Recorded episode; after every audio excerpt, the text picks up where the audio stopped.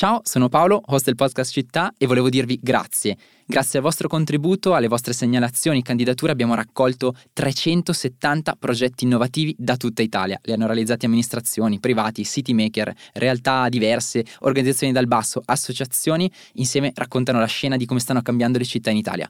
Prossimi passi di Future for Cities, 25 e 26 ottobre a BASE Milano riveleremo il nome dei progetti vincitori e faremo un bellissimo momento di discussione su come vogliamo trasformare le città. Il programma ve lo racconteremo nelle prossime settimane sempre qua e su tutti i canali di Will. A presto e ancora grazie.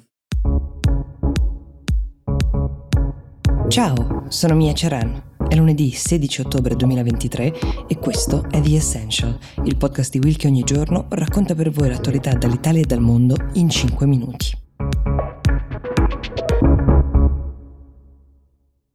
Mentre sto registrando questa puntata, l'annunciata offensiva di terra israeliana non è ancora partita. Doveva essere nella notte tra sabato e domenica, quando l'indomani poi è stato spiegato da Israele che l'operazione era stata posticipata per le condizioni meteo non favorevoli, in particolare per la presenza di alcune nubi che sarebbero state di intralcio per gli aerei. Ma in molti ritengono che Israele stia in realtà prendendo tempo su pressione di una serie di paesi che temono che la sua sete di vendetta nei confronti di Hamas e dei terroristi che hanno portato a compimento quell'operazione possa trasformarsi in un massacro del popolo civile palestinese senza precedenti. Le Nazioni Unite e il blocco diplomatico occidentale, capitanato principalmente dagli Stati Uniti, stanno chiedendo una reazione più misurata, stanno cercando una via per lasciare ad Israele la possibilità di difendersi dall'attentato che 10 giorni fa ha scosso il paese senza però andare a minare l'intero equilibrio mondiale. Il segretario di Stato americano Anthony Blinken è ancora una volta in Israele al fianco di Netanyahu, ma probabilmente nel tentativo di calmare gli animi. Nelle ultime ore la Cina si è definita solidale alla causa palestinese e a questo punto, se il conflitto dovesse degenerare, troveremo i due paesi più potenti al mondo di fronte alla possibilità di scontrarsi senza via di ritorno. Le diplomazie stanno lavorando più o meno dichiaratamente perché la situazione non deflagri. L'Egitto, che confina a sud con la striscia di Gaza, ha ottenuto di far entrare i convogli di aiuti umanitari per Gaza in cambio del passaggio dal valico di Rafah, che l'Egitto controlla, di 500 palestinesi che hanno anche il passaporto americano, e ora sono in corso le trattative per far passare dallo stesso valico alcuni dei palestinesi che sono scappati dal nord.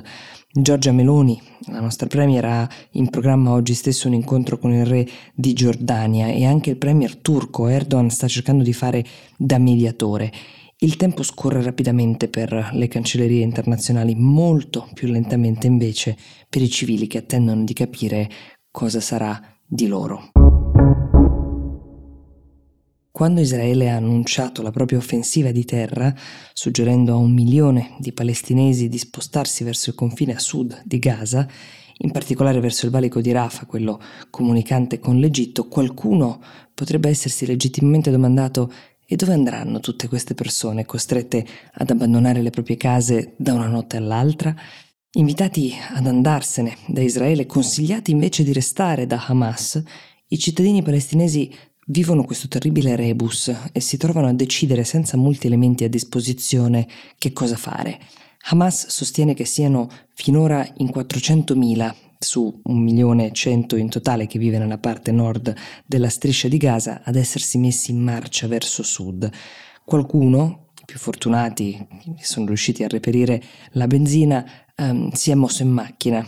Qualcuno invece con dei carri trainati da cavalli o da muli. Qualcuno invece addirittura a piedi. Molti di loro si sono diretti ad esempio a Khan Yunis, che è una città nel sud della Palestina con un annesso campo profughi molto grande, che per un rapido tam-tam è diventata un punto d'arrivo possibile, una sorta di miraggio di accoglienza nella disperazione. La popolazione di Khan Yunis è raddoppiata in una sola notte. Ci sono persone stipate ovunque, nelle case che molti dei residenti hanno aperto a chi è arrivato. Ci sono persone anche ammassate nelle strade, nei vicoli, nel campo profughi, ovunque. Hamas, come dicevamo, aveva intimato loro di restare, qualcuno sostiene perché ci sia un interesse per questa organizzazione in una conta più alta delle vittime civili, che non farà altro che alimentare l'odio verso Israele e quindi il suo potere. Ma sono in tanti ad aver disobbedito e ad essersi invece messi in viaggio. Solo il tempo, però, dirà loro se questa è stata la scelta giusta. The Essential per oggi si ferma qui, io vi do appuntamento a domani e vi auguro una buona giornata.